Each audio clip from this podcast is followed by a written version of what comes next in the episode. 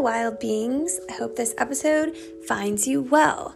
Welcome back to my podcast. I'm Emily, a certified personal trainer, optimal living coach, and a human being just trying to live as wild as possible in this current reality that we are all a part of.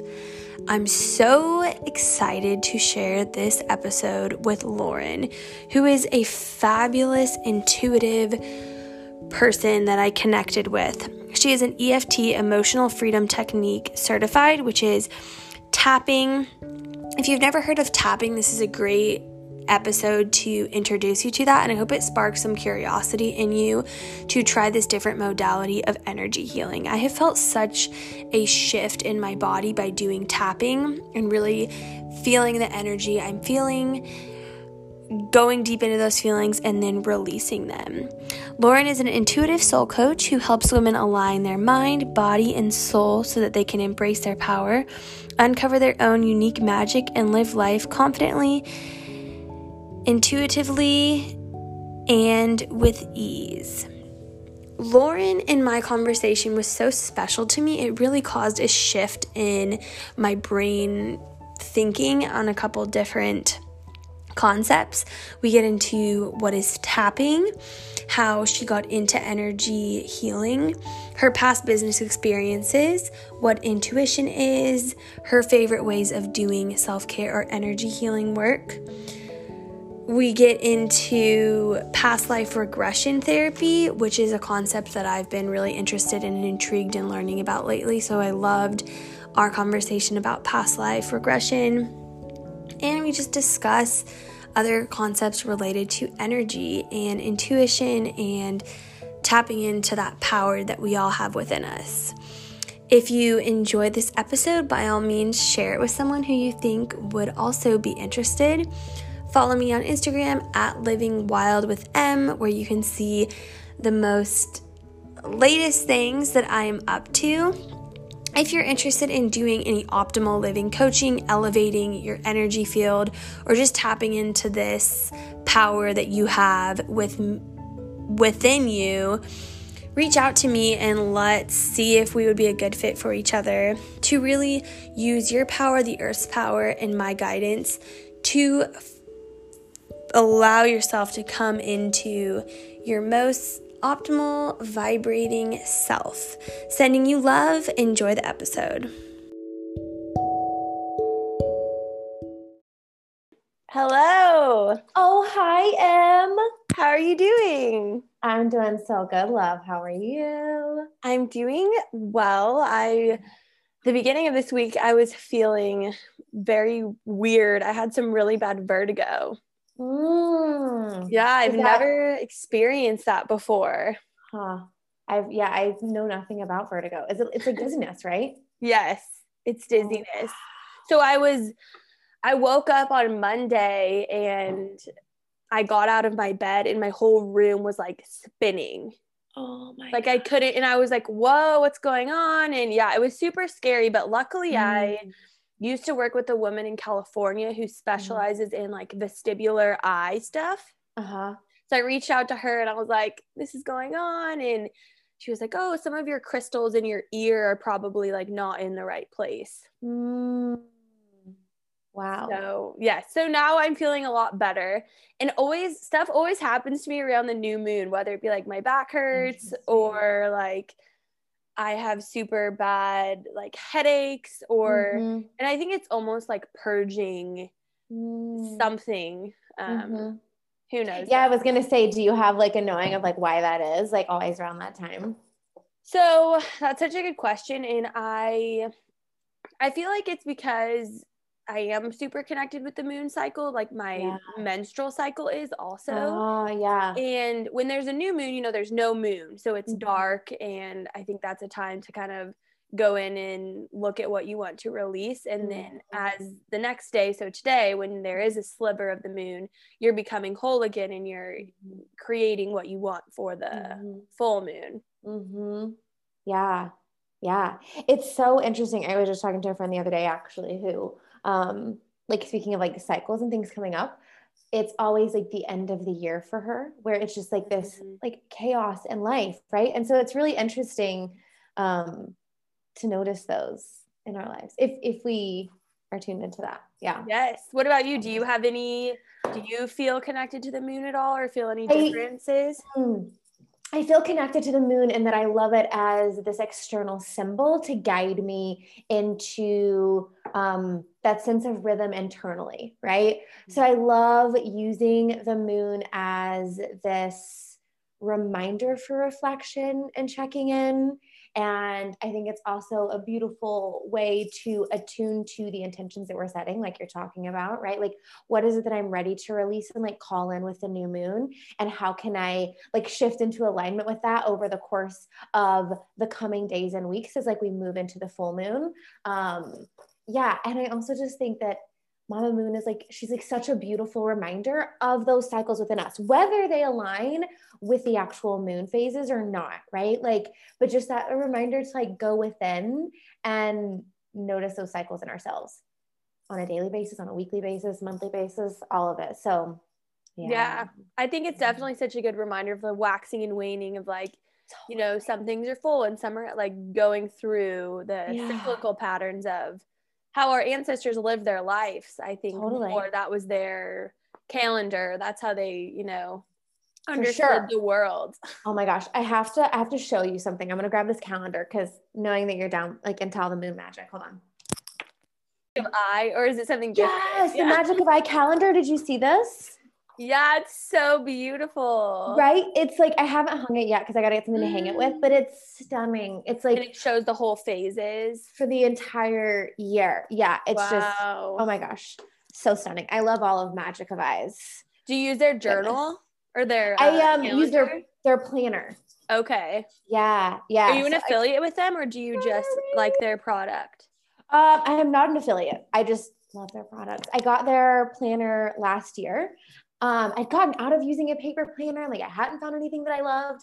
And then someone shared about their planner, and I was like, oh my God, this is it. it's so cool. Yeah, I want to order one. Oh, it's stunning and it's so magical and it's it's so beautiful. So then do you do your birth chart? It looked like there's the birth chart at the first page. At the beginning. Yep. Yep. Um, so that's in there. Um, there is like the amount of content inside of this journal as well. Like I wasn't super familiar with astrology and all of that. Mm-hmm. Um, and I still like my my depth of knowledge around astrology is like very limited. But like there is so much goodness in this book right? Like if you are like deeply steeped in astrology um this planner would be great for you. And also if you're a newbie beginner like i was like there's a lot to learn from it. So oh, it's so good. That's great. When you were doing your was that the first time you had done your birth chart? Yes that was did you mm-hmm. learn anything about yourself through doing that? Um, yeah, I feel like every time I do anything like that, like there's something to be learned. And again, it's like this invitation into deeper mm-hmm. curiosity and awareness, right? Yeah, it's amazing. That's so good. I think just finding mm-hmm. all those little tools mm-hmm. just to do all the different like body maps and all the things just to give you mm-hmm. more insight and mm-hmm. see what it brings up inside of you yeah human design the enneagram like all of them are just beautiful invitations into like greater curiosity and like self-awareness. Mm-hmm. yeah well thank you so much for having time to chat with me today. I'm so excited. I loved your page and your just your mm-hmm. energy that you're putting out through all of your content. Is so fabulous and i was really drawn to it. Mm-hmm. especially your tapping. I had heard about tapping earlier this year and I really was drawn to it just because I love how it makes me feel where I can mm. feel mm-hmm. energy going through. So I would love if you could explain what tapping is and then what certification you have with that. Yeah, totally. So, funny story. I went into this certification um, and it was in several modalities. So, the certification included EFT, which is emotional freedom technique, also known as tapping. Um, it also included um, clinical hypnosis, mm-hmm. um, NLP, which stands for neuro linguistic programming. It's really like the language of the subconscious mind, um, time techniques, which are magical as well, mm-hmm. and life and success coaching. So it was a really big certification with lots of different, really magical modalities. EFT was the one going into certification that I was least interested in. And most skeptical of. which is really important to share because now like this is the work that I do, right? And I've had clients before who are like, this is weird, like or like join my soul flow classes and they're like, I mean, like I'm doing this and it feels awesome, and then I feel this shift, but like I also like at the beginning feel like this is weird. Here I am tapping on my body, right? If that's you or anyone listening, like that's totally normal and totally okay to feel that way, right? Um, EFT, emotional freedom technique, is a combination of um, ancient Chinese acupressure and modern psychology. So it's grounded in the same science as um, acupuncture. So in acupuncture, you are the practitioners taking needles, right, and like placing them on certain meridian points throughout your body. What's different with EFT is that you don't actually need a practitioner. Like you can do it yourself, which is really cool. Um, and so what you do is you're actually taking your hands, your fingers, and you're tapping on those meridian points in your body. And you're tapping on nine specific meridian points through EFT. So it's a cycle. So once you learn those nine points, you're going through that cycle over and over again. And I like to share that EFT works on a mental, emotional, um, and an energetic level. So, in traditional Chinese medicine, right, um, you have meridians that run down both sides of your body. So the cool thing with EFT is that you can tap on either side of your body. You can tap on both. Um, it's really whatever feels best for you. Tapping on one side of your body is equally as effective as if you were tapping on both. So the energy or chi, right? It's like running through our body. And what can happen on an energetic level is that sometimes there's an emotion we experience, the truth of our experience. Maybe we are in a public setting and are feeling sad. Something's happened and it's triggered this feeling of sadness in us. And maybe it doesn't feel safe in that space to express or fully experience that sadness. And what happens is we tighten up, right? We push that sadness down, like not right now. And what can happen is that energy gets stuck in our body. So, on an energetic level, as we're tapping on the meridian points, we are freeing up the flow of energy. Also, um, in recent years and studies, it's been found that as you are tapping on these meridian points, it's also sending a signal to the part of your brain that's responsible for the fight or flight response.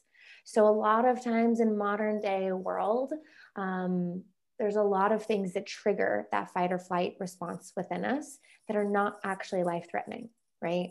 Um, it could simply be the belief um, maybe you're running and building a business and are wanting to make more money, and yet the idea of making more money or asking for money through your work can trigger that fight or flight response, even though it's not life threatening, right? And that's actually not in highest service of you and your highest self. So, as you are tapping around that belief, um, you're actually sending a signal to that part of your brain that you are safe. Um, so, you can really reprogram that um, nervous system response to that belief or that situation, whatever's happening. And I also like to weave in um, the spiritual and the mystical into tapping because it's all energy, right? Everything that we're experiencing is energy. And when we're connecting with intuition and soul um, or divine guidance, um, that is energy and energetic transfer that we're receiving of communication of wisdom. And so we can actually use tapping to tune into that as well to shift our energy into alignment with it. So, mm, all the magic. All the magic. There's so many things that. So, how do you describe what a meridian is for somebody that's never heard of that term before? Mm, this is a good question. I've never been asked before. I would describe it as um, the metaphor that comes to mind is like a highway running through your body. So, and since the meridians are, are parallel running down both sides of your body, if you think about a highway, um, there's often two sides, right? Two different um, lanes. And what can happen is that you can get stuck in traffic, right? So if you envision um, the energy, if you think about an emotion or feeling that you're experiencing, they carry energy and you're experiencing that within your body. The goal, right? The ideal is to be fully open so that you can feel it and then release it and move through it, mm. right? Um, that's not always the case with the example that I gave. If we're in a situation where we don't feel comfortable expressing that sadness or whatever the experience is. Um, but yeah, so I would think of it like a highway. And those bits of energy, whether it's an emotion or a belief or a thought, um, showing up as a car, and those can get stuck if it runs out of gas, right? If we don't know how to move it, um, it can stuck, get stuck if there's traffic, if there's a buildup of sadness, right? Or whatever it may be. Um, but yeah, I think that that would be maybe one of the most helpful ways to think of it. That's the first thing that comes to my mind. That's a good way of explaining it. Mm-hmm. So when mm-hmm. you are doing when you're saying like energies being stuck, I know, well, this is how I perceive it is that mm-hmm. in acupuncture they're looking at the different like organs with chi. Mm. And that's where they're setting the meridian point. So with tapping, are you looking at specific organs or are you just looking at specific like meridian flows through your body? Such a great question. So tapping was developed to make this easy AF, right? So that you actually don't have to know what um, organ each meridian point is attached to. One example of this, though, and one technique that I like to teach because it's so simple is your collarbone point or meridian is actually connected with the kidney in traditional Chinese medicine. And the kidney is associated with the emotion of fear. So, if you're ever in a situation where you're feeling that fear or anxiety come up, simply take your hand and start tapping on your collarbone point. Um, my favorite way to do that is like palm open because mm-hmm. you're hitting both of them. Yeah. And a phrase that I like to use there is um, I am calm, I am safe, um, and I can I completely trust the unknown. I'm trying to think of the phrase. There's actually a video on my Instagram, and I can't remember it right now, but you can say whatever feels um, comforting to you while tapping on that point. Um, EFT, though, so this tapping started, and the first person who started using this would actually have these in depth interviews with clients and figuring out, like, what is the correct meridian point to tap on, mm. which is a more time intensive um, thing to do, right? There's a lot of questions that have to be asked and a lot of knowledge about what the meridian, what organ the meridian's attached to, and like what emotion that organ um, is related to in particular. So, with tapping, as you're tapping through these nine points, you're getting all of them. You don't actually have to know or worry about knowing which meridian is attached to which organ and how that's associated with emotions. Yes, it's a simpler way of getting the biggest bang for your buck. Totally. Totally. Fabulous. I really enjoyed it and I loved your soul flow course. Um, yeah. So fun. So you do are they all similar? So will you explain your soul flow, what those mm-hmm. are? Yeah. So I describe my soul flow class as like a yoga flow without the yoga, right? So it's like a flow for your soul. And each week is a different theme. Um, I started doing these in October, so a few months ago.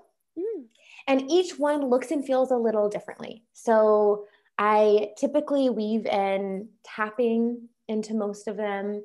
Um, some of them I do longer hypnosis journeys and experiences. I don't remember which one did you do? I did the soul remembering one. So right, so, so that one was had...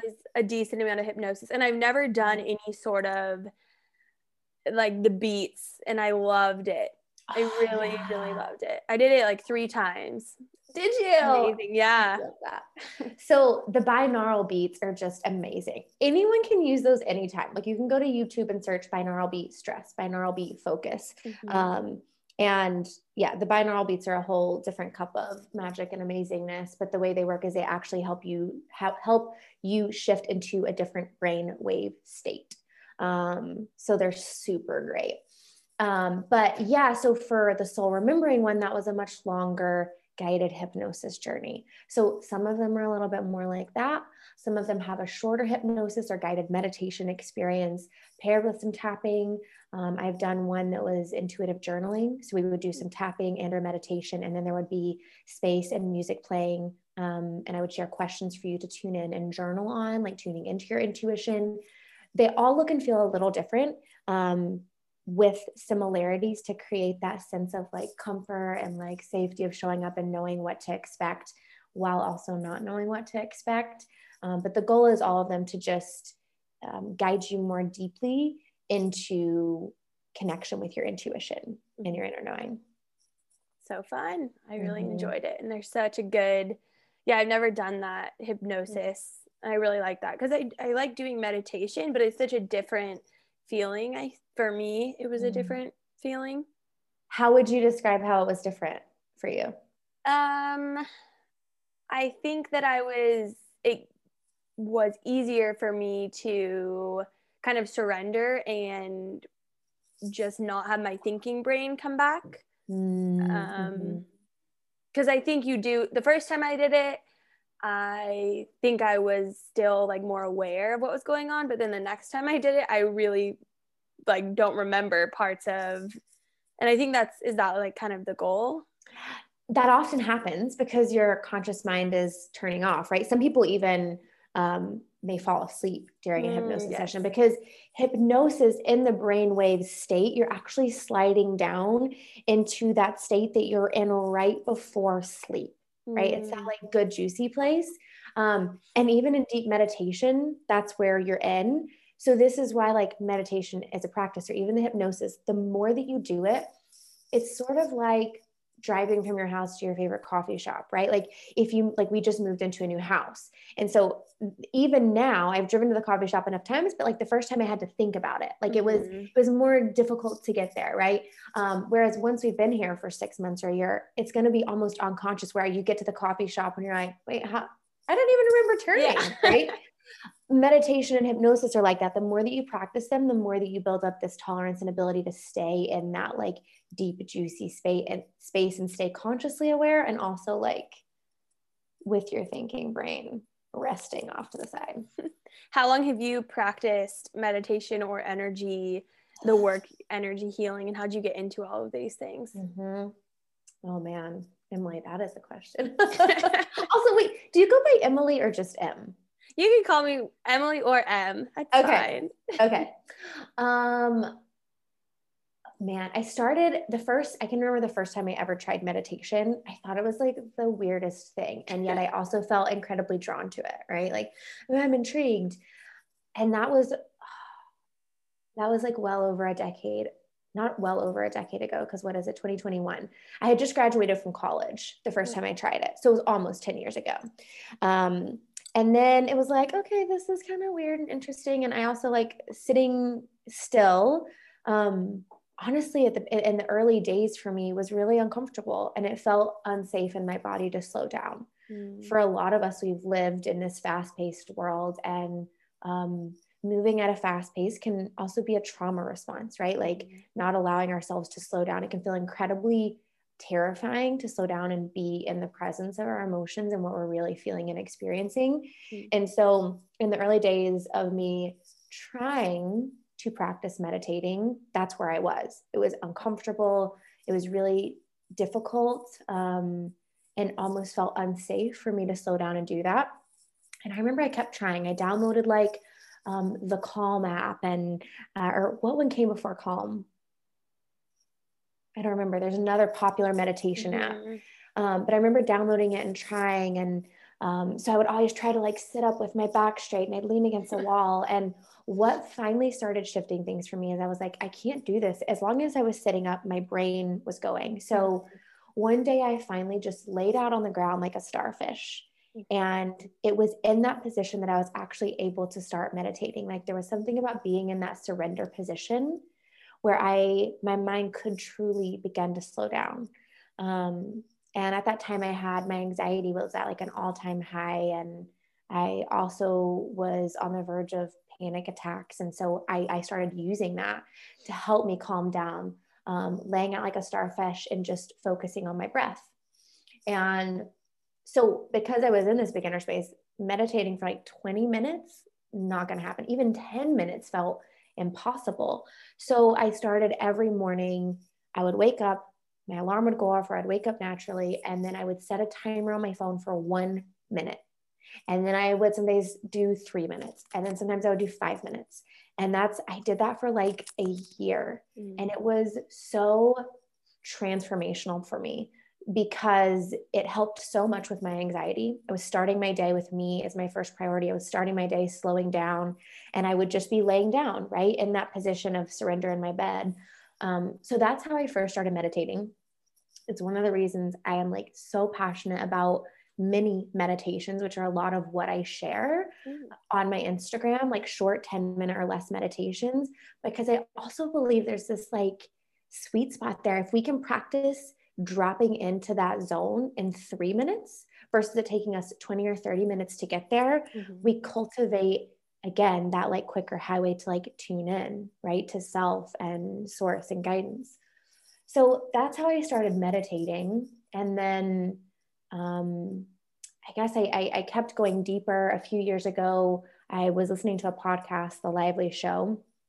And um, somewhere along the way, the book Journey of Souls was mentioned, mm. and I was kind of in this space where I I had left religion, and yeah, I wasn't sure I wasn't sure where my beliefs fit. Like I knew there was something there, and yet I couldn't put a name to it. I couldn't put a word to it, and so I felt kind of like lost and confused. And I felt this very deep tug to read this book, not from a conscious place, but from like this intuitive, like I have to read this book. Mm. So I mm. get the book, and it is I'm like five pages, and I'm like, this is not at all what I expected and yet it was clearly exactly what I needed because I read the book in 24 hours. Um, it was all about um, life between lives and past life regression therapy. And mm. um, that really was this like the beginning of my spiritual awakening and this wild year of so much confusion, feeling more lost than I'd ever felt, and also more found than I'd ever felt before. Like mm-hmm. I'd been looking through this dirty windshield my whole life, and suddenly, like, it was like beginning to like clear up. I was cleaning it off. Um, I did a past life regression therapy session myself. Um, which How did amazing. that go? I've I've asked I think everyone if they've ever done that, and I've never met anybody that has girl. Excited. Changed my life and also you're the first person i'm telling um, changed my life and ever since then i've wanted to get certified and do that work and i officially am this year um, you're you're doing, getting certified? Yeah i'm doing wow. a training so that i can start doing it because all all of this work right life changing that was the thing though that was just like this words escape me when I try to describe it, right? But it like changed my life. Um, that's what like opened me up to like really like tuning in more deeply to my intuition and connecting with like spirit guides, and, like tuning into soul guidance. It was just uh, so magical. If you feel a tug to experience one of those sessions, trust it. Trust mm-hmm. it. Like it is such a powerful and profound experience. Um, How do you find the practitioner for that? I Googled it. I had, okay. I had, I, I'd not met anyone who had ever experienced this either. And so I was like, mm-hmm. I was living in Denver, Colorado at the time. Mm-hmm. And so I was like, is this even a thing? I mean, you have Boulder, Colorado nearby. I should have known there'd be people there. Yes. I remember being like, like, does anyone even do this? So I Googled Denver past life regression therapist and yeah, found, found the first website I came to and that it was amazing. So in that session, then are they just like how does it work or how mm. if you mm. don't mind sharing? I'm just mm-hmm. curious. Yeah. So it actually um in a past life regression session, you're using hypnosis. So that mm. was the other like beautiful aligned thing for me going into this training. I didn't know that was a part the training that I will be doing. You must already have mm. um, a certification in hypnosis to do and this training I did last year with all of the modalities I was sharing about, I didn't I didn't know that's why I was doing it. Everything yeah. aligns. It's funny when you right? It's like the stars align. Yeah. Um, but so you actually use hypnosis to slow down so that you can set the thinking brain aside um, and open up. And the subconscious mind is really this magical portal to all experiences and memories and beliefs from this time, from this lifetime, and before. Mm-hmm. So, the NLP and time techniques that I was sharing with you earlier that I've been certified in, um, there are some really beautiful um, hypnosis experiences that I use to guide clients back to um, memories from earlier in this lifetime that beliefs are rooted in that we often don't consciously remember, right? I've, had, I've seen mm-hmm some wild beliefs come up that it's like I, I, did not consciously remember that thing happening when I was two years old, and yet it was so clear mm-hmm. when I went mm-hmm. back into that experience. So, um, past life regression it feels very similar to the hypnosis you experienced in the soul flow, or it will feel very similar if anyone's done a super deep meditation. That's exactly what it's going to feel like. You are a thousand percent consciously aware of everything that you're experiencing some people, it's a very visual experience. It was for me. So it almost feels like you're watching a movie. Oh, interesting. Um, for some people, it may be more of an auditory experience. You may hear things. For other people, it may be a very um, sense sensing experience. You may sense things. Um, this is also true of like intuition, right? And how we all receive that mm-hmm. guidance. So if you are already doing that sort of work and tuning in, you probably have a feel for whether you receive things um, like from an auditory perspective or visually um, but yeah my experience was very visual and it's like a it's like a three hour experience so it's a very deep experience but you are consciously aware of it the entire time. All hypnosis is self hypnosis so no one can hypnose you hypnotize you without you consciously like agreeing for it to happen. Sort of like meditation i can't make you go into meditation right? Mm-hmm. it's like very similar. Um so yeah it's it's uh it's sort of like the hypnosis you experience but on a very a much longer elongated scale. And the practitioner would be speaking with you asking questions and like guiding you through the experience. Fabulous. Mm-hmm. yeah it's amazing. I listened to one podcast. Why can't i remember his name?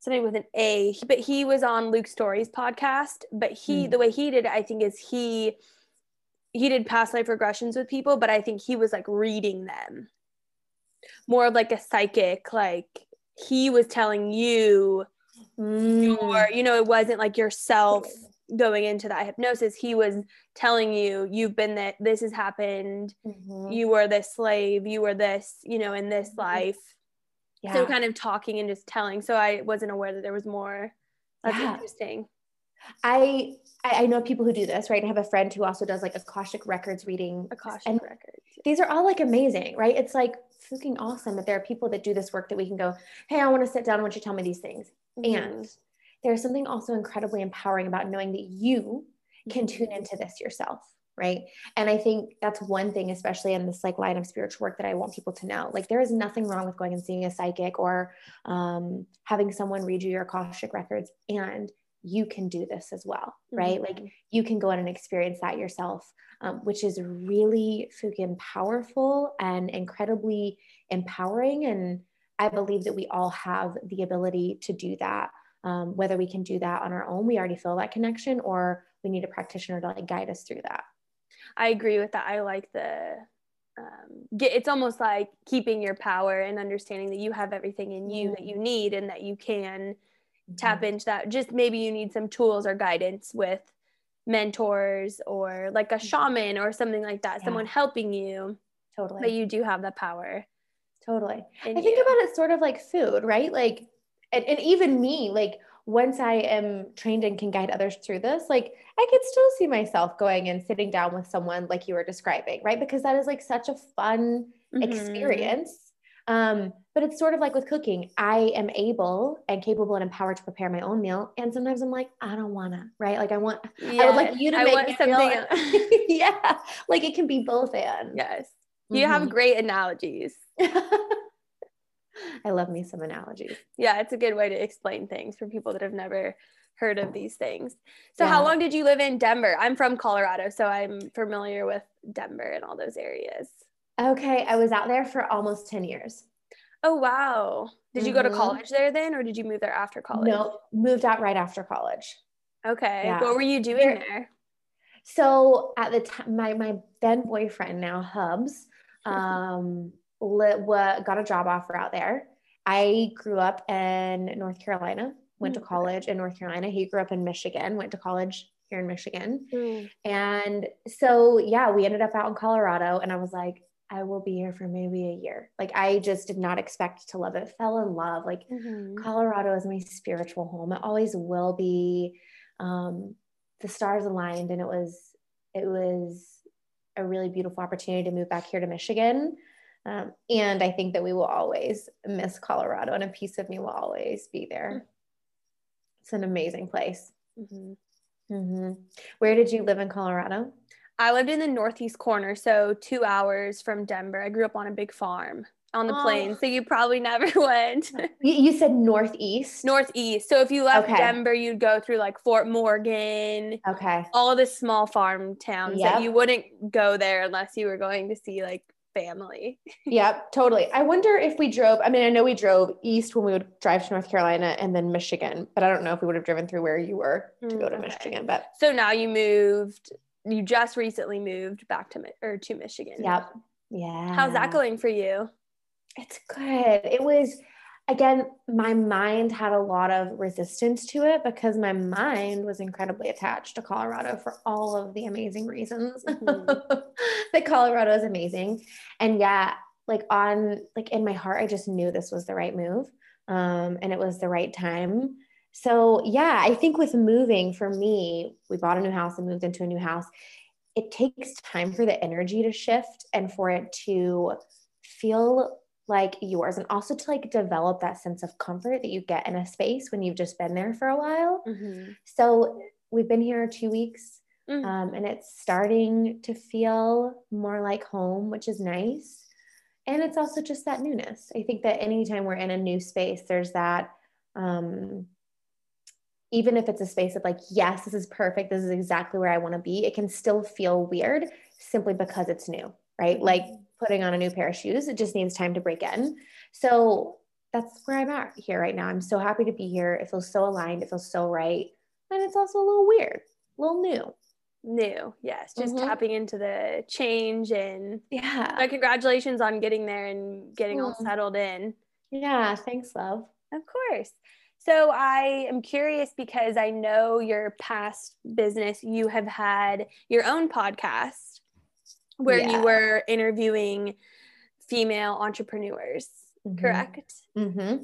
so what were some of the biggest i'm sure you learned so many things through those females for your mm-hmm. own business, what were some of the biggest takeaways that you learned through these people that were entrepreneurs? Oh my gosh. I love that you asked this because this morning when I was making breakfast, I thought like one came up for me in particular.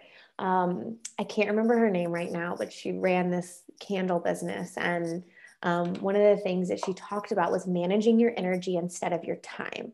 Mm. And it blew my mind because it was the first time I'd ever heard someone use that phrase. Mm-hmm. Um, but she talked about how she had she'd hit some really difficult places of burnout in her career building and growing her business. And she was managing her time. And once she shifted and started managing her energy instead while her day looked very different she her productivity was so much higher. Her creativity right? Those feelings of like joy and alignment in her business were so much higher. And i think about that often because we live in a world where um, time time mm-hmm. in like output is so celebrated and placed on this large pedestal and oftentimes we can put a lot of time into something whether that's work or whether that i mean be it anything cleaning a mm-hmm. house doing whatever building something um, and yet, if we instead switch and start managing our energy, our productivity levels, we can get so much more done in a smaller amount of time. Our creativity, our attunement, and like openness to our intuition that inner knowing is just so much greater because we're not burning ourselves out and working against ourselves. We're working with ourselves. So that was one of the biggest ones that has always stuck with me.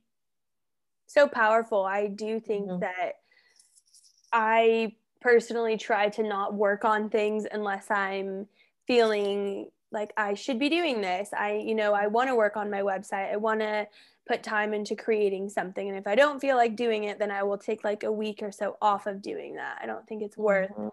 spending time unless you're fully giving it all of your energy mm-hmm. or feeling like yeah. you have the energy towards that goal or project. Totally. I totally agree. And I think we can also invite ourselves into curiosity in those moments. Maybe it's because that project truly isn't aligned, right? Mm-hmm. Or maybe it's because there's a fear there that's mm-hmm. coming up that is unconsciously creating this desire to not work on it, right? Whereas, like, maybe it is a truly aligned project and we're just scared of what happens if it does go well, or we're scared of what happens if it doesn't go well. So, um, yeah, I think that there there's a lot of like invitation into like deeper self-awareness and curiosity when those things happen. Yes. How did you find out about tapping then in all of the other modalities that you currently that's your profession? How did you mm-hmm. get into those things? So lexi d'angelo is who i did my certification with mm-hmm. and i had shifted away from doing the podcast and was doing coaching and I like checked back into that email and I had a friend connect me with Lexi. Lexi was running a program. At this time, I'd never heard of Lexi before. So I was like, mm, no, but I'm going to start following you on Instagram. So I started following her on Instagram, but I didn't always see a lot of her stuff because Instagram algorithm and, you know, that stuff. Um, but one day I logged into Instagram, her stories happened to pop up like in the first few ones, mm-hmm. and I watched them. And she was talking about a program that she was doing. It was not the certification, but it was another program called Quantum Shift. Mm-hmm. And it was one, it was a very soul guided moment, right? I never watched her content. I just happened to see it this day. And what she was sharing about in her stories was a hell yes in my body. Like, this is what I need right now. So I ended up signing up for that program. And um, it was after that program that launched, Lexi launched the first round of her certification. And so I ended up doing the certification with her. And then after that, you just, instead of just coaching, then you were offering all these other services? Mm-hmm. Yeah, I started weaving them into my coaching that I'd already been doing. And I mean, once I completed that certification, there were a lot of modalities there, right? I found myself gravitating more towards tapping. Mm-hmm. I still use um, a little bit of those modalities throughout my coaching and the work that I do, as you know, right, with the hypnosis. Mm-hmm. Um, but I found myself gravitating towards tapping. I found myself experiencing just like the most amazing shifts and releases because of tapping. Mm. And I started having more people asking me about tapping or asking me to do a video for their membership or um, asking more questions about it. My one on one clients were wanting to do more tapping. So I started noticing this alignment between me loving tapping and wanting to do more of it and people asking for more of it. And so tapping really became more of my thing and weaving that into the intuition work that I do. With the and what's it called NLP yep. time? NLP what and time techniques. NLP mm-hmm. and time techniques. So you were saying that that is going back in to like childhood traumas or what is that? What are you really doing with those different? I've never heard of that. Yeah. So NLP is not just that, but that there are NLP stands for neuro linguistic programming. So there's a lot of techniques. Like you can, there's some amazing books out there all about NLP and different um, techniques that you can use with yourself, with yourself to really shift beliefs, shift desires. It's so mm. powerful. Um, like I said, the, the best way that I know how to describe it is um, it, it works with the language of the subconscious mind if you think of your brain like a computer, like our brains are truly like the greatest supercomputers on planet Earth right now. And they're so underutilized because we've not been taught how to use them. NLP teaches you how to use your brain. So it's like you're a computer programmer for your own brain. um, but yeah, there are time techniques um, and hypnosis techniques that you can use to, um, that practitioners can use to regress you back to earlier memories in this lifetime or before. There's this one beautiful technique. Let's say that I'm working with you and there's um, a belief you have that isn't aligned with your truth and that you feel like is getting in the way of you fully embodying your truth, right? Like feeling free. So um, maybe that belief is, I'm not good enough. We'll go with a simple one, right? That a lot of people at some point in their t- life or now can relate to feeling. Um, so we would take that belief, I would guide you through calming down, tuning in, slowing down, and we would ask your subconscious mind, where did this belief first originate from? Mm. And go through a process of going back to the first experience where that you made that decision that you are not good enough, right? Whether someone else told you that or there was an experience that led you to believe that. And that experience could be from earlier in this lifetime, it could be from the womb, it could be from before this lifetime, it could be um, generations ago that you have carried forth with you, and um, do the work to release ties to that belief.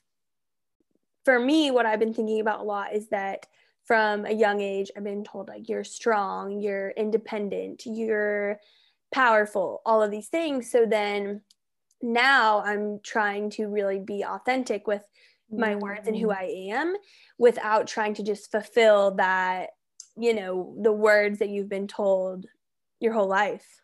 Mm, so I think it'd be interesting. Yeah.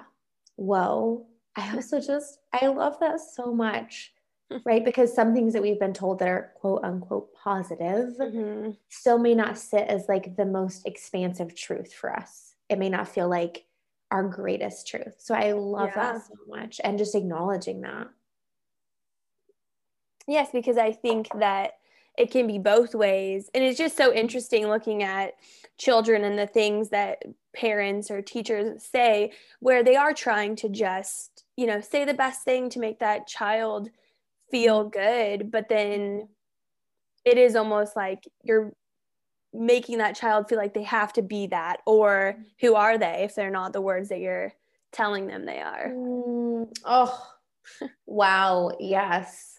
Like what what would unfold if instead we asked kids like who are you? Right? Yeah. What is true for you? Children are such beautiful like nuggets of just wisdom. Like truly, I love listening to kids. If you really listen to them, Mhm. right? That like un unclouded truth that they speak. It's just so wise. Yes, they haven't been fed Mm-hmm. too many of the labels and things that we you know attach to just who we how we identify ourselves as Totally. Totally. Yeah. They're super tuned into their truth. until i don't know what happens Mm-hmm. Yeah. Life. Yeah. So, so from the age of zero to seven, we're pretty much just walking, talking subconscious minds. So when you think about that, um, a lot of um, limiting beliefs that we may have today are often rooted in those younger years of our lives because this is when our subconscious mind is developing. So kids are sponges, like they're just soaking it all up, right? The good, the bad, the empowering, the disempowering. Yeah. wow so you said the journey of souls book was one of the most influential books that you've ever read and then before you said that you said that you like left religion so does that for you is that just like did you have a good a pretty strict religious practice and then you just you know disaligned with that or how was that for Mhm. you Yeah. Growing up, I wouldn't say I had a strict religious practice. We were, I was raised Christian and we would go to church. It wasn't like every single weekend, it was often. Um, but I didn't grow up in, in a family where it was like, oh, you must go to church every Sunday. Or um, I had friends growing up in the South um, who were Mm. raised in much more strict Christian churches and spaces and families, right? And even from a young age, I remember always being very adamant like, you do not have to go to church to believe in God. And my parents were always like, yeah, totally.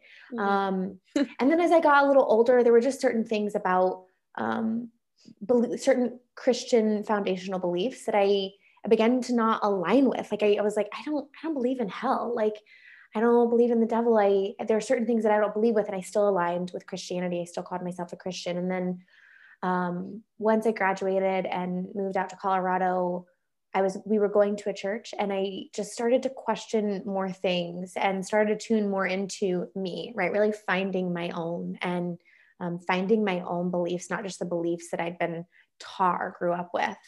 And as I did that, the beliefs from the Christian church I'd been raised in did not align. And sadly, I saw a lot of people in my life who called themselves Christian not acting in ways that I believed to be aligned Mhm. with um, the foundational loving principles of Christianity.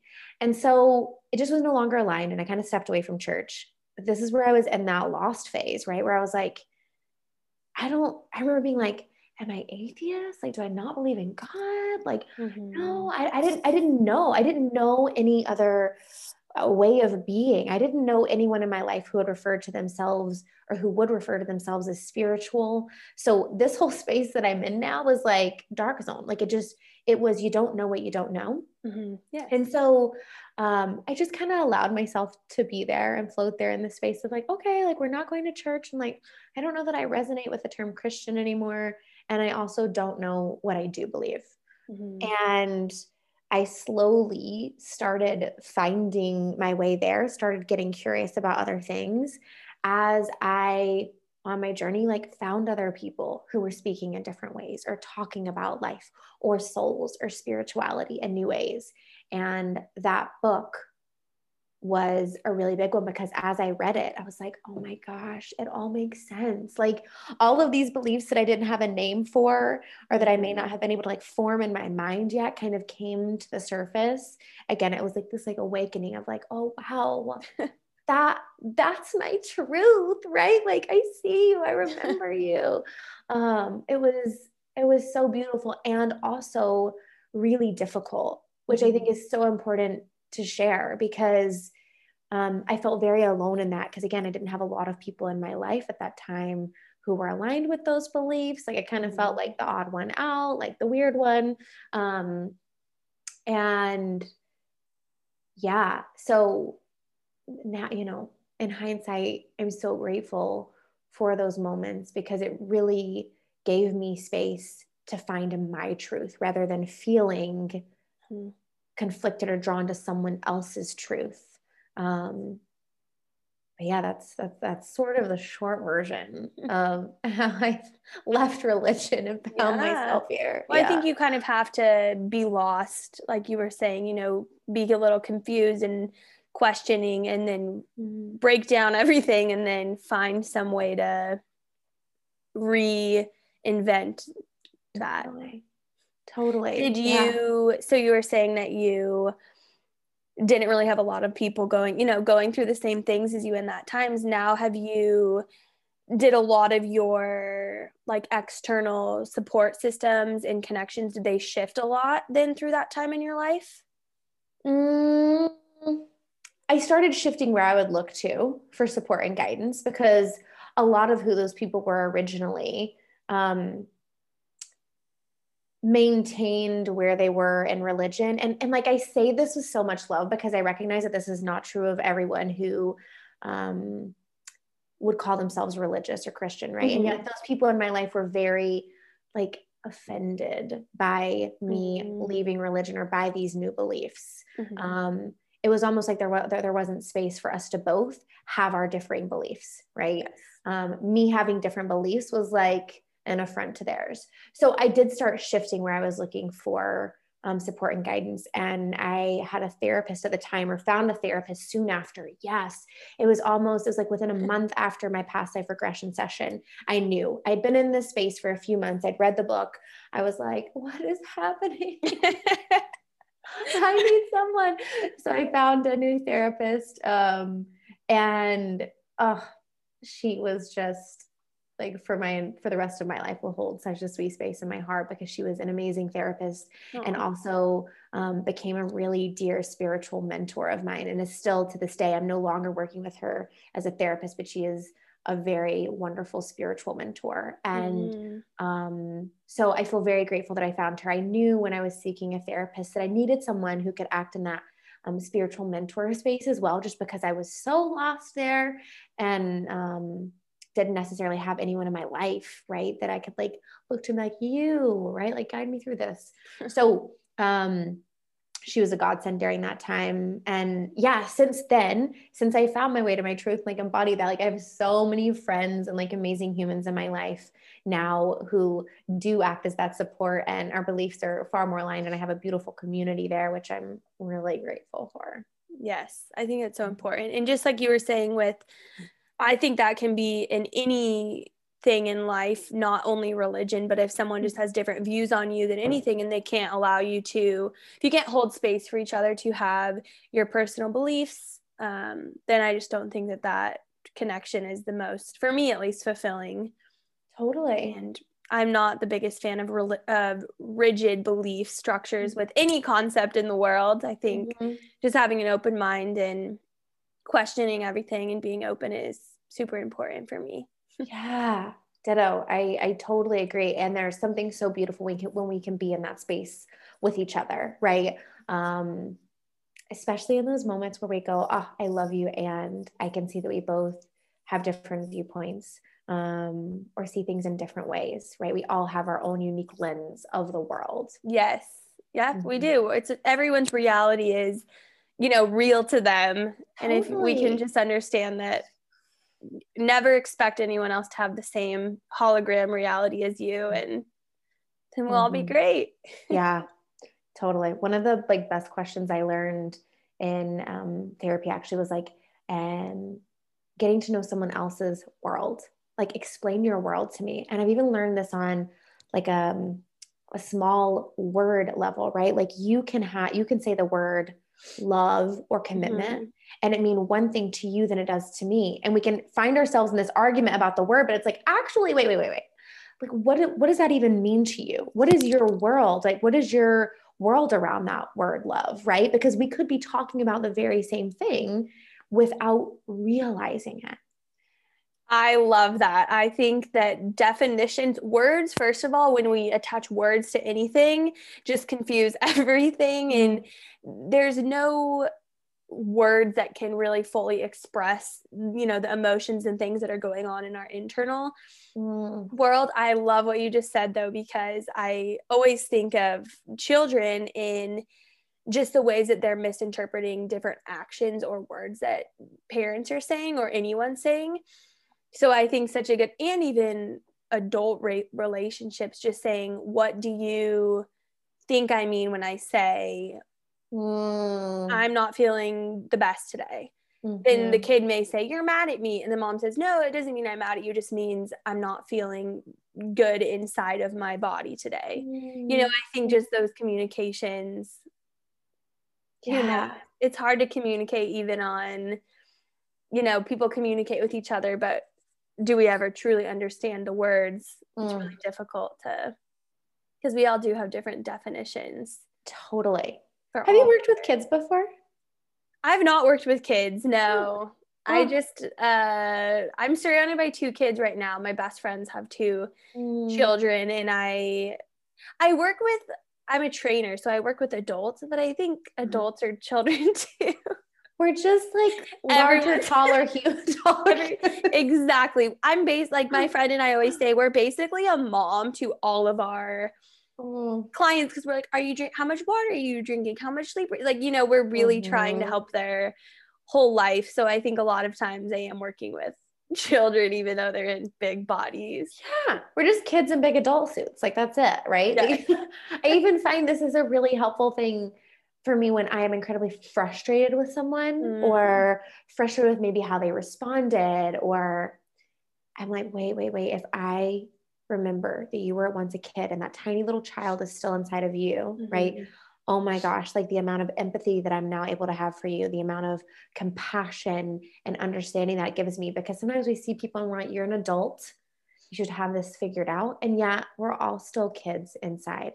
Um, and in different areas of our life as well. I feel like those younger children need those younger parts of us need mm-hmm. more love and compassion than in, you know, other areas of our life. Yes, I agree. I think that's such a powerful way of interacting with other humans, just mm-hmm. understanding we all have those parts of us that do need more compassion and empathy, and we're all trying to heal and grow and evolve on our own individual paths and journeys of this life. Totally. totally. So one time you posted something about have a conversation you had with your husband about dreaming and like asking him like oh, I don't know what you said, like something about how do you really even know that we're alive? Uh huh. yeah. That's a great conversation. Yes. Yes. Josh, Josh loves these questions. Yeah, I love this conversation. We were sitting on the couch and I was like, How do you even know you're alive right now? And he was like, Because I am, Lauren. And I was like, No, but like, how do you know? Like, how do you know, no, for sure, without a shadow of doubt, that you're alive? Mm-hmm. And he was like, because I am. You could tell he was like, I'm watching TV. I'm not here for this conversation. And so I was like, well, have you ever had a dream before that felt like so real that you were certain it was real? Mm-hmm. And he was like, yeah, I have. And I was like, there you go. Like this could be a dream. Like you can't know, right? And I'm telling you, Em, like if I go too far down that rabbit hole, like sometimes I'm like, oh, this is right? It's like, what is real? I don't know. Um, but sometimes I do. I wonder, um, what is real, right? Like, what is this life? For all we know, it could be one big, beautiful dream that feels like decades long. It's really a hot minute long, right? Because we can be in a dream that feels like it's so long. And it was only 10 minutes during a cat nap. Yeah, dreams are such an interesting concept i'm always because i Mm. have such vivid dreams that feel you know so real and like you're in all these different places and i'm always trying to figure out like oh i've been to this place like in a lot of dreams but this part's always different and it's so interesting and sometimes i like sleeping a lot just because i like dreaming and i like Mm. you know i love going to wherever i go in my dreams and Mhm. just experiencing the different realities or whatever you're going to Yeah. Have you ever had a lucid dream? yeah i feel like most Mm. of my dreams i can like kind of control like what's happening Oh my god, that's so amazing. I've never I've never had a lucid dream before. I think that i the most i have two cats so in the morning they'll always like jump on me at like 7 a.m and i Mm. normally don't have to get up till like 8 so i think when i'm like still laying in bed kind of dozing off in the morning like that's Mm. when most of the dreams that i'm like kind of aware what's going Mhm. on the best is when i am having a dream and then i wake up and then i like want to go back into the dream so then i go back to sleep and like resume Mm. like where you are in the dream Mhm. Sleep is so delicious. I'm like, my soul needs to adventure. Like nine hours of sleep a night is my happy place. Mhm. If I let myself wake up naturally, I don't I don't understand when people are like, I don't like sleeping. I would never sleep. Because I'm like, I love it. So- yeah i was i've always needed to sleep a lot Mm. um and i don't know i'm interested in what you view of that is if it has something to do with you know like your energy and just if you're like processing a lot of energy or Mhm. if some people just need more rest than other people Oh, as far as like how much sleep people need? yeah Sure, I've never thought about that before. I do think trust your knowing, right? If Mhm. you like slept for four hours and you're like, I'm a rock star, I feel so good, beautiful, right? Like, don't allow someone else's dictation of like, this is how many hours a night you should sleep, Hmm. dictate that. If you need 10 hours of sleep, right? Like, beautiful, trust that. But like, get get curious like is this in highest service of me right do I truly feel my best um, right now, or does my body need more sleep? Um, I think it's just another invitation into curiosity. But I've never thought about that before. Like why more people? Why some people need more sleep than others? Yeah i think it also depends on like the time of the month and like what's going on in your current life it's interesting i chatted with one of my because whenever i go on like weekend trips with my friends i don't Mhm. need that much sleep like i can sleep like six hours and i'm like fully energized because i think i'm getting a lot of you know rejuvenation and i'm not my energy is not getting Mm. as drained in Mhm. those ways versus if you have like a lot of i don't know longer stressful days you need Mhm. more rest because your energy is kind of getting i don't know I yeah, about that yeah, that's fascinating. I feel like I'm gonna think about that now. good that's how it should be when you so you were saying that you can because i have been thinking about like you know i do believe that we have like soul families on this current earth and then Mhm. also maybe like guides or just these different terms that people say like spirit guides or Mhm. something that are eh, not on earth right now Mhm. Mhm. have you so do you communicate with your spirit guides yeah, yeah, I do. how do you communicate with them Um, so for me, it it first started when I was interested in past life regression because I started trying to practice um, self hypnosis with myself. Um, and so it's in that hypnotic state or a deep meditation that I can. how did you so when you're doing your self hypnosis do you just pl- like go and find a guided one or do you do it yourself You can. So I started doing it more myself, um, where I would just count back. So you experience this in the soul Mhm. flow, right? Where we're counting back like 10 to like down to one, like getting slower, going deeper. Mhm. Um, and you can do that over and over and over again, um, counting down from 10 to one. Again, this is what worked for me. Um, so I would lay out starfish in bed because that was like my meditation good space. And I would start breathing slowly. And um, with each breath, counting back from 10 to one, I would envision myself going deeper and deeper. So, one of my favorite visuals is um, what are those called? escalators at malls, right? You just stand Mhm. on them and they take you down. I envision one of those and me going lower and lower um, as I count down from 10 to 1. And as I do, I envision and feel my body relaxing more and more and more. So, this is when I'm doing it from a self hypnosis perspective um, without um, doing something guided, right? If that works for you or whatever helps you to get in the most deeply relaxed state that you can get in. Mhm. Um, whether that's a guided meditation, you can do whatever works for you, but it's in that deeply relaxed state. Once we get there and you hold it, again, that lower brainwave state, right? Um, that your that portal is open and you can tune in and like set that intention ask to receive guidance ask for your spirit guides to communicate with you um, and if meditation and doing this is new to you it, it may come easily it may be something that you have to work up to because that energetic communication it's a very different energy than like the dense energy that we're used to here as a human on planet earth right so it's like Mhm. slowing down and really helping yourself tune in and open up and be open to however you receive that. Like I said, you may see visuals, you may hear things, you may just like get this powerful sense of a knowing of words coming through or whatever it may be. Um, but start playing around in that way and also setting that intention, like asking for that connection, right? Like, um, I want to connect with soul guides. I want to connect with my higher self. I want to connect with my spirit guides um, and asking them to connect with you.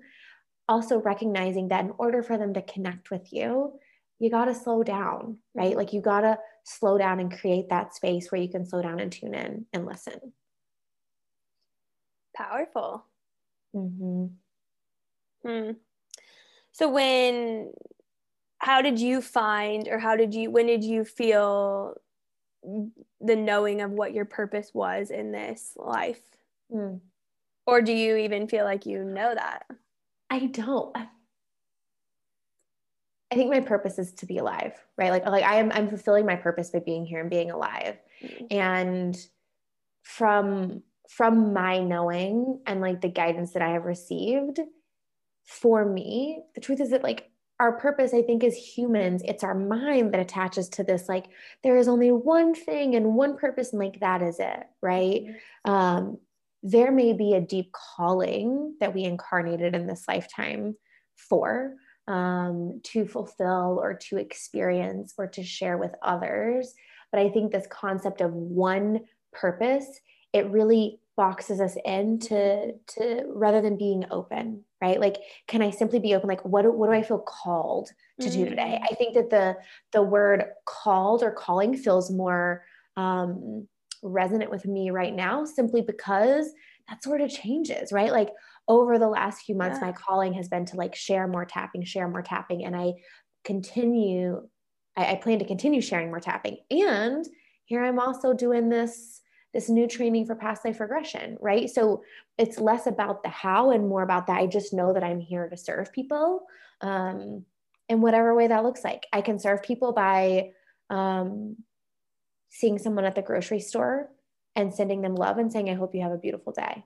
I can serve someone um, in the parking lot by going, Hey, I'm happy to take your cart back for you. I can serve someone by them paying for a one on one session with me. I can serve Mhm. someone by doing a past life regression session. I can serve someone um, by simply sitting down and holding space for them, right? Um, and helping remind them of their truth, like with a friend. Like there's so many ways that I can serve people. Um, so yeah, I don't know. Like I don't have a I love man, I know that. this is my one purpose. I just know like, okay, what do I feel called to do and how do I feel mm-hmm. called to serve? And I feel called to serve people.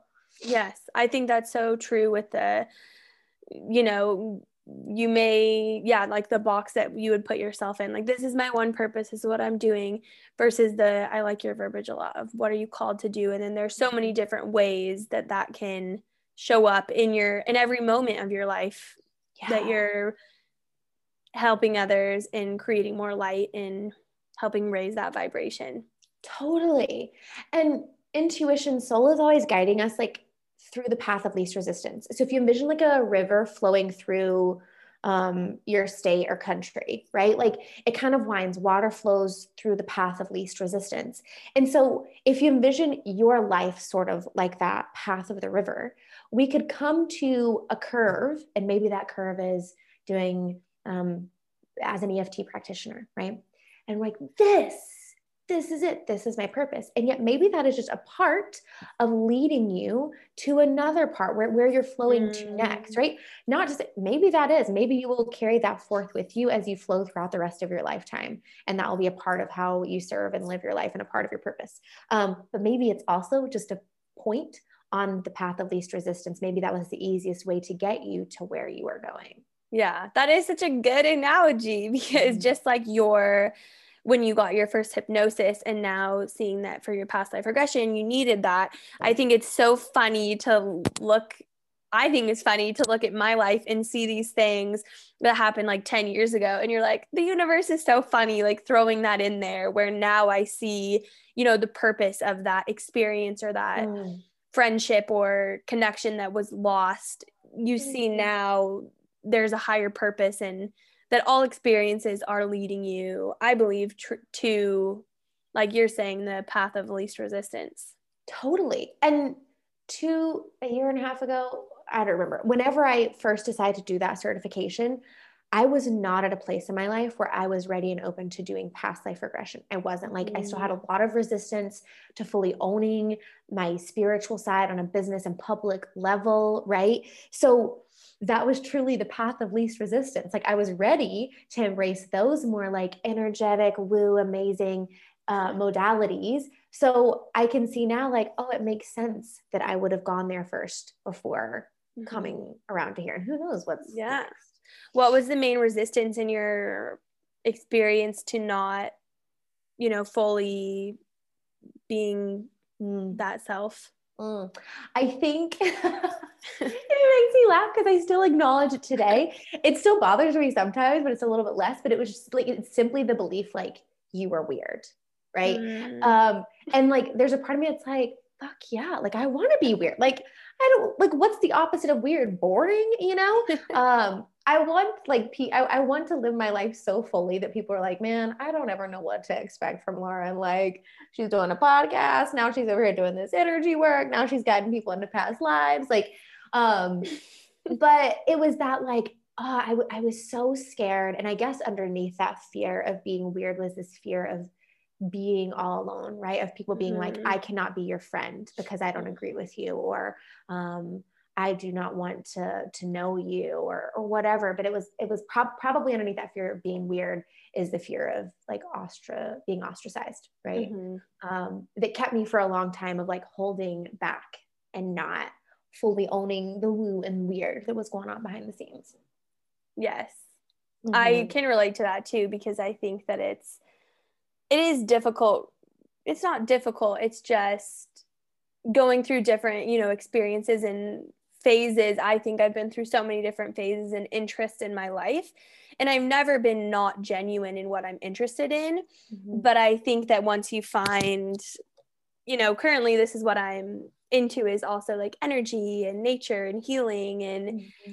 feeling like that's your true what I am called to do at this current moment in my life, but then mm-hmm. still having that fear of like, oh, well, this is so different. And, mm. you know, Mm-hmm. But I mm-hmm. think that once you like are able to release that fear, for me, I found that I'm I was probably lonelier mm-hmm. before I found this mm-hmm. calling. And then the people that I've been able to connect with have made me feel way less lonelier and, you know, more connected. And when you can find people that are at that similar frequency or just into those same things, it's really fun.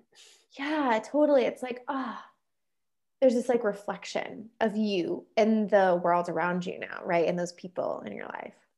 Oh yes, I always think about that when I'm hanging out with some of my like closest soul family friends. I just mm-hmm. look at them and I'm like, I see, you know, me in you in so many ways and it's so touching and like special to have those experiences and even people on social media like I see things you do and I see things from people that I've never met. And I'm like, oh, there's part of me in that. And I think that's so mm-hmm. amazing.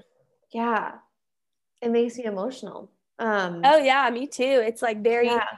it's it's so interesting because it really does help you see like you know we are all one and when you're capable of finding like yourself in those people that you align with and then it's another thing to find parts of you and people that you don't align with yeah. because those are in you also. Yeah. It's like the shadow work right? And i think a lot of times Yeah. we like see like even if we don't want to admit it it's like we see those those things that trigger us in someone else and it's reflecting something within us. Um and there's something so beautiful about the things that we love most about ourselves or those beliefs that feel most true and at home and being able to see those reflected right? Because it's like being able to fully i don't know it's just this beautiful connection to yourself and seeing that reflection like looking in the mirror and loving what you see you know and like Mhm. feeling that love reflected back to you is so special.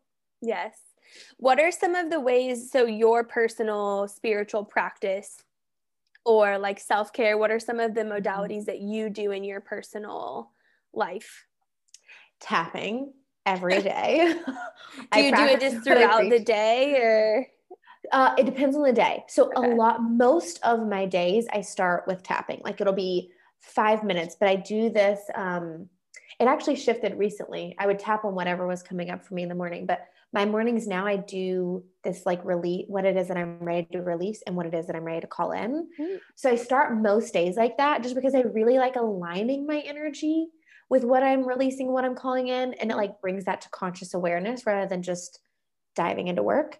Um, and then the other times that I will use tapping throughout the day are anytime, like if I start feeling anxious, right? Or maybe I'm having, yesterday, this came up like I was having this uncomfortable conversation and it left me feeling some kind of way afterwards, right? So I'm like driving back from the grocery store, tapping around that because tapping, the beautiful thing about tapping is we're not bypassing what you're really experiencing. You're actually tapping deeper into it because it's once Mm. we tap, it's not like only positive vibes, right? It's like if you're feeling sad or angry, the truth of that is the truth of your experience right now.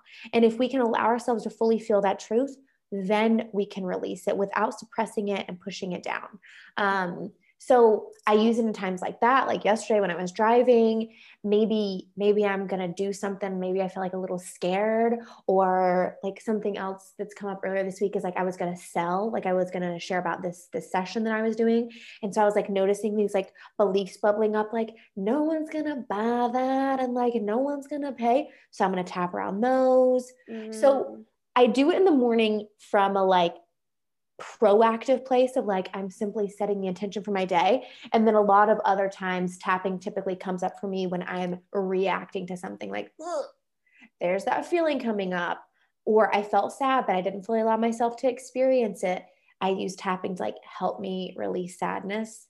It's a big one for me. Um, but so yeah, throughout my days, it's often in reaction to something that is like not that does not feel in alignment or that I need to help myself process.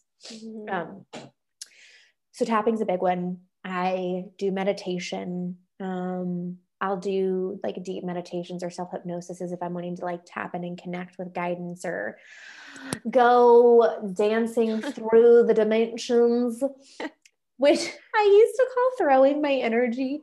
That's like how I described it to my spiritual mentor. And I remember the time she just like, she smiled and I was like, I don't know, if that- is that the right thing to call it? And she's like, you can call it whatever you want.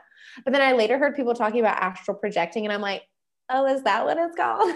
like, what does that mean to you like what is happening yeah Um, I believe it's when we truly can like allow our soul or part of our souls to like leave our bodies and and truly like travel to other dimensions and connect with spirit guides in that way. Hmm. Um, yeah, that's how I would describe when you're doing your self hypnosis, are you always listening to those beats then, or do you do it without? No, music? I I honestly never do it when listening to those beats. Hmm. The only time I listen to binaural beats are if I have, I will put them in, like if I record a hypnosis for myself or if I record a meditation for myself, I'll put binaural beats in them.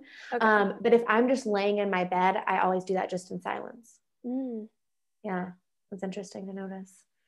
Um, yeah, those are probably my biggest ways. The, you know, using meditation and hypnosis to just like tune into myself, connect with guides, have a little soul travel, and then, uh, So and then um, tapping. Yeah.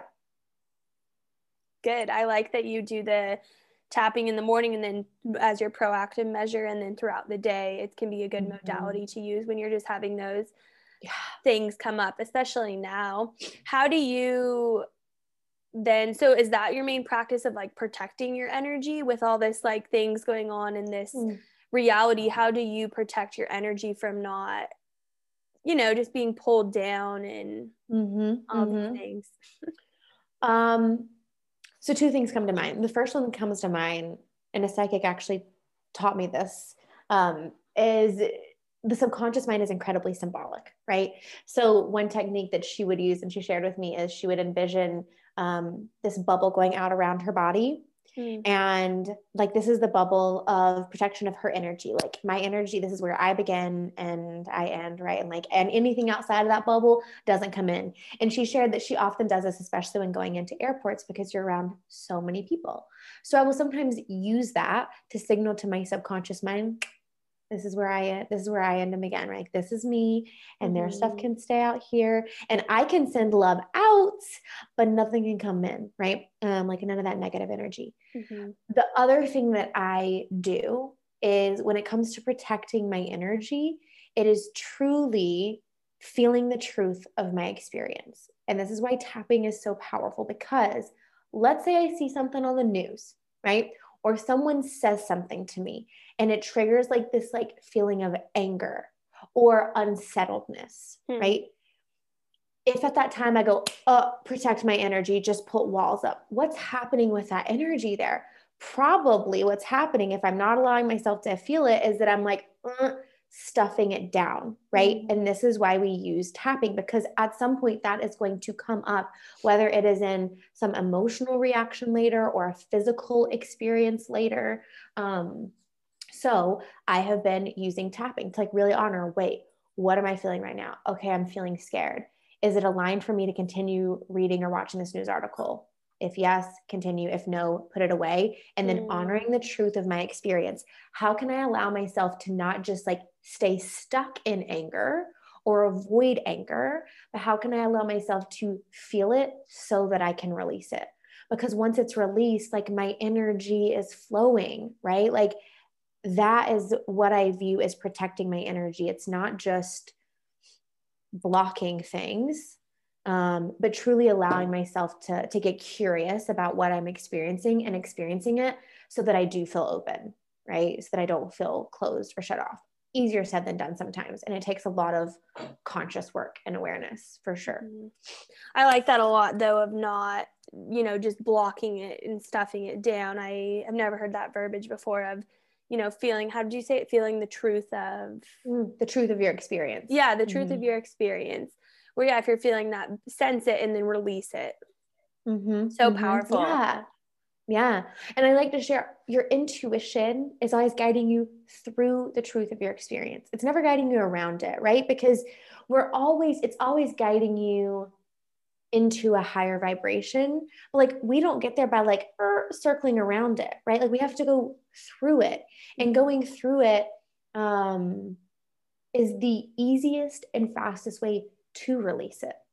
Mm. How do you describe what intuition is? Mm, um, I describe intuition as soul guidance. Um, it's divine guidance it is your your soul your higher self communicating to you spirit guides so another metaphor you know i'm always here for the metaphors that i like to use to describe how i believe intuition works is um, sound waves.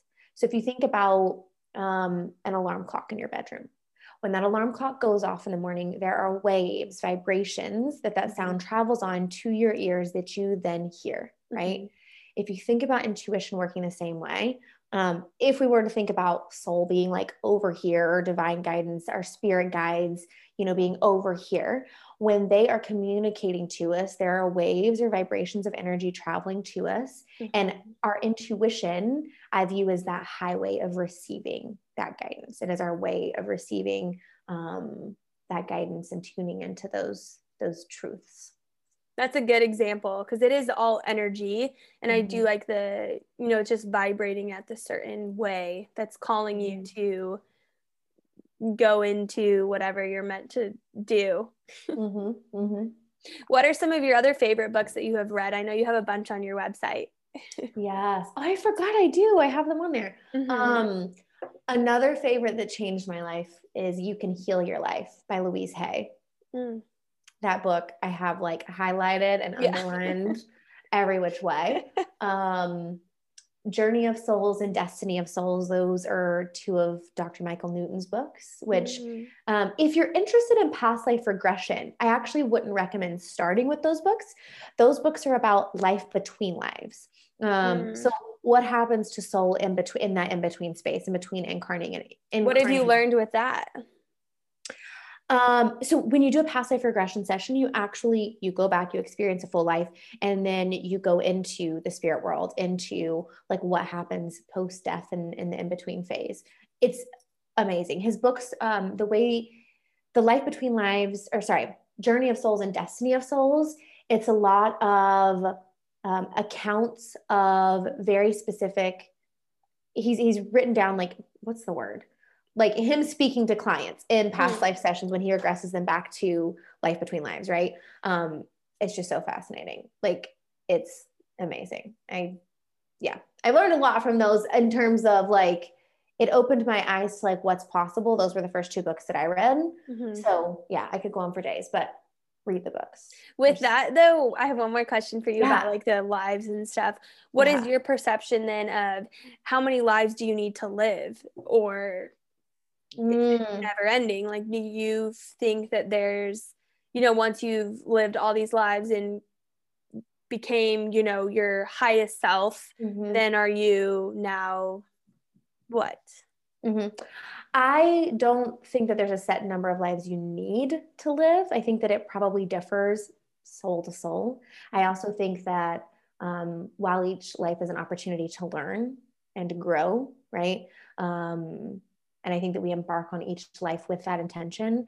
I also think that we embark um, on each life for the joy of simply being human, right? Like one thing that came up for me in, the, in between lives was like, I was remembering the taste of an orange, right? And it's like that that is a very human experience. Like, oh my, like biting into a juicy orange or like eating a delicious piece of dark chocolate. Oh my God. Like there are some delicious human experiences, right? That I believe as souls we we we crave and you can only um, you can only experience like here in this human form. And so I think there's also this um level of joy that that that as souls we get excited to re-experience in the lifetime um i don't know like i don't have the answers for that Mhm. right but i do think it probably differs soul to soul um and i don't know maybe we'll meet up between this life i'll see you on the other side we can we can chat about it like i have no Maybe. idea. Yeah, I don't know either. I just think it's an interesting thing to think about. yeah yeah it's cool i'm like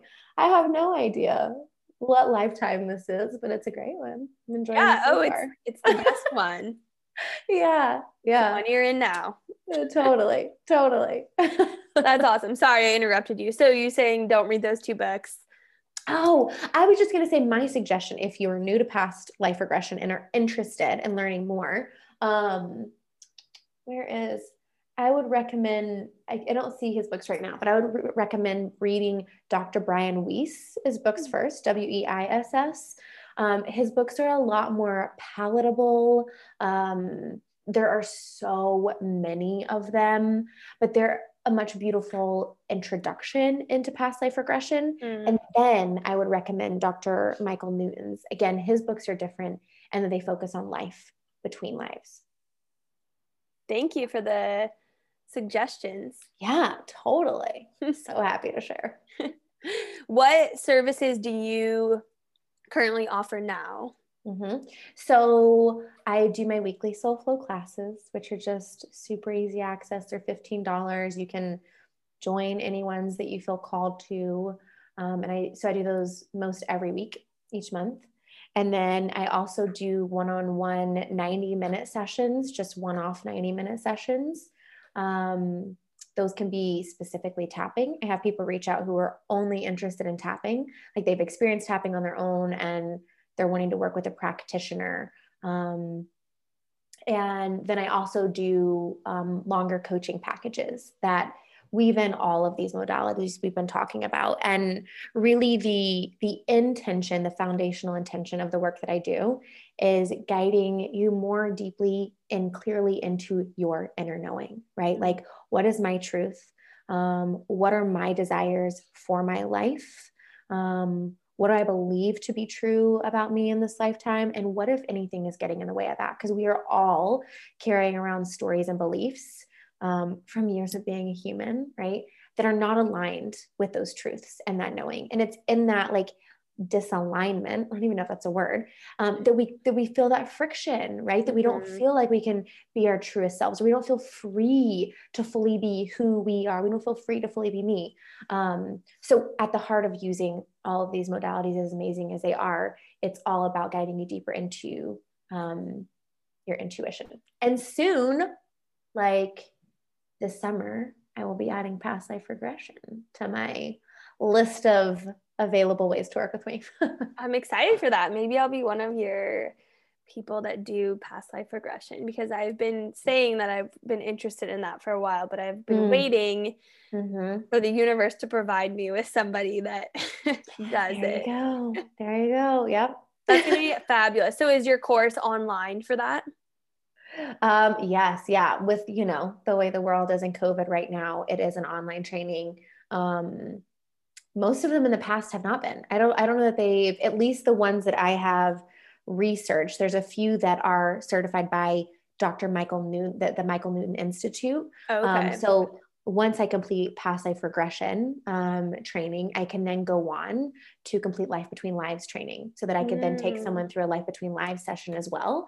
And so the person who I'll, not every training is actually like certified with that organization. This one that I'll be doing is. Mm. And of those, it seems like a lot of people have only ever done them in person.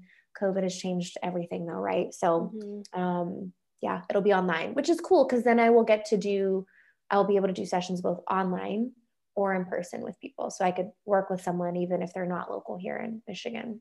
Yeah, I think that's a good outlook of it is that now it's changing a little bit of how we can work more online with more people and a lot more people are open to it than maybe before. Totally. It's totally. increased the reach of how you can get. And then mm-hmm. you're on Instagram and you have a website. What is your Instagram handle? Yeah. So it's just my name, Lauren Frontiera. Um, front, like front, and then I E R A. And then that's my website as well, laurenfrontiera.com. Beautiful. Yeah. Well, thank you so much for talking with me today. I loved our conversation and I think you're such a bright light and I've loved following you and I will continue to participate in some of your soul flows and just learn more about tapping through you. Mm, thank you, love. This has been so lovely getting to chat with you and everyone who is here. Whenever you're listening, I can feel your energy. It's so good. So this has been so delightful. Thank you. Fabulous. I would love if we could do a little bit of tapping exercise. Let's do it. Okay, so I'll explain to all of you who are just listening right now what points we'll be tapping on. Um, but Em asked me to put together some tapping to release beliefs or stories that we tell ourselves that are not aligned with our highest self. So I want to invite you now before we start tapping to grab something, your phone, something that you can write down a few of those beliefs. And you can pause if you want to, um, but just ask yourself the question like, what beliefs or stories are coming up for me today that are not aligned with my truth, right? Whatever those may be. Um, and once you've written those down, I want you to just like close your eyes and take a deep breath and imagine, like, if you were to know, where are those beliefs stored within your body right now? and just t- take a second to tune into that and just notice how that feels. Notice if there's any weight or tightness there. Notice where in your body they are, maybe in one place, maybe all over. Just simply give yourself the moment to tune into your body. And as we're tapping, I want you to stay hyper aware of those beliefs and stories you just wrote down and how that feels in your body honoring that um, that may feel different for each of us, right? Um, someone may feel some like tightness in your chest. Someone else may feel um, a weight in your lower back or tension in your head. So just honoring how that feels for you and staying super tuned into that as we are tapping. So we're going to start with the karate chop point, which is on the side of your hand. So if you're listening, if you like hold up your palm, um, it's the section right below your pinky there on the side of your hand. So we're going to start tapping on there. And we're going to say a few phrases while we're tapping on there. I will then let you know once we move to the next um, tapping point. And maybe since you're listening, I will just say tap on this point before I say the phrase. So the next point is going to be inner eyebrow. So it's just the space like right in between where your eyebrow would be. Again, the meridians run down both sides of your body. So you can tap with two hands, you can tap with just one. The next point is outer eye. So just like right beside of your eye there, and like where your temple is. The next point is under eye. So if you feel right there below your eye, you'll feel like a little bone. That's the next point. The next point is under nose. So it's that space right between your upper lip and your nose. So you can tap like this if you're watching the video or like this.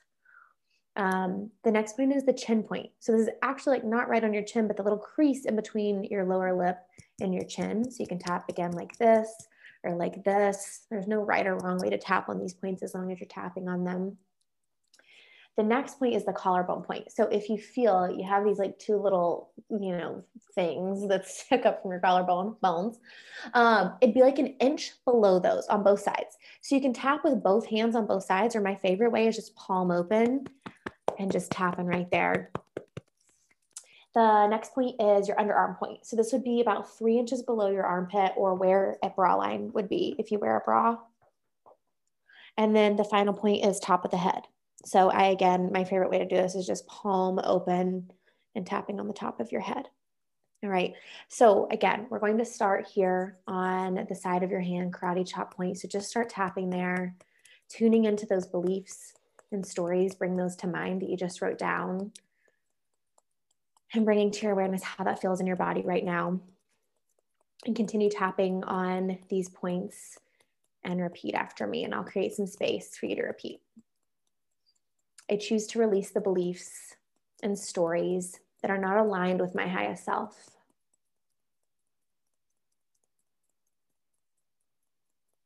Because I deeply and completely love and accept myself.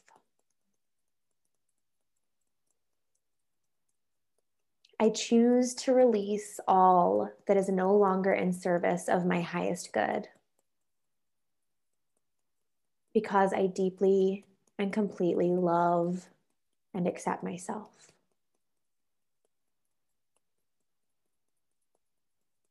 And even when those beliefs and stories arise,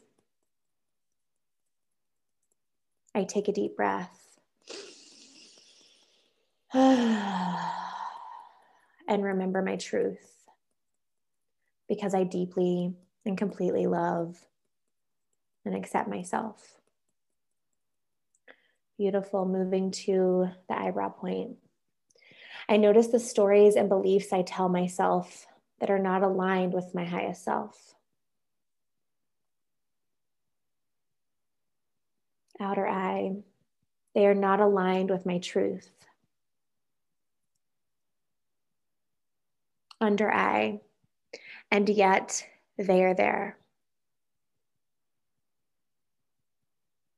Under nose all of these stories and beliefs. Chin point. I honor them. Collarbone point. Simply because they are here. Underarm. It's okay for them to be here. Top of the head and it is okay for me to notice them. Eyebrow, because as I notice them, outer eye, as I allow them to be seen, under eye, and felt under nose and heard. chin point. I can then release them. Collarbone point. With a deep breath in and take a breath in. Beautiful. Underarm. I open my heart. Top of the head. And flood these stories and beliefs with unconditional love. Beautiful inner eye. I flood them with infinite love. Outer eye. The kind of love that heals and restores.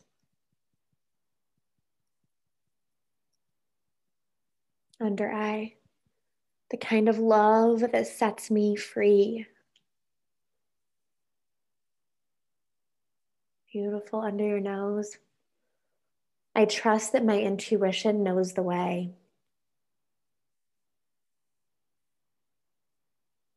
Beautiful chin point.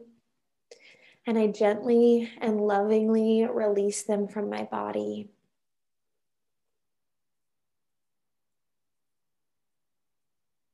Collarbone. Feeling a calm, relaxing energy wash over me.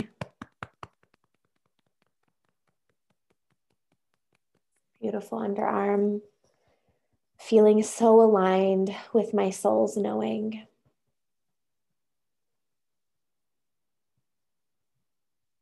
Top of the head, knowing that my deepest truths will always lead the way. And then settle your palms in your lap, close your eyes, and take a deep breath in and let it go. And just allow yourself to settle here for a moment. And notice how those feelings and sensations have shifted in your body.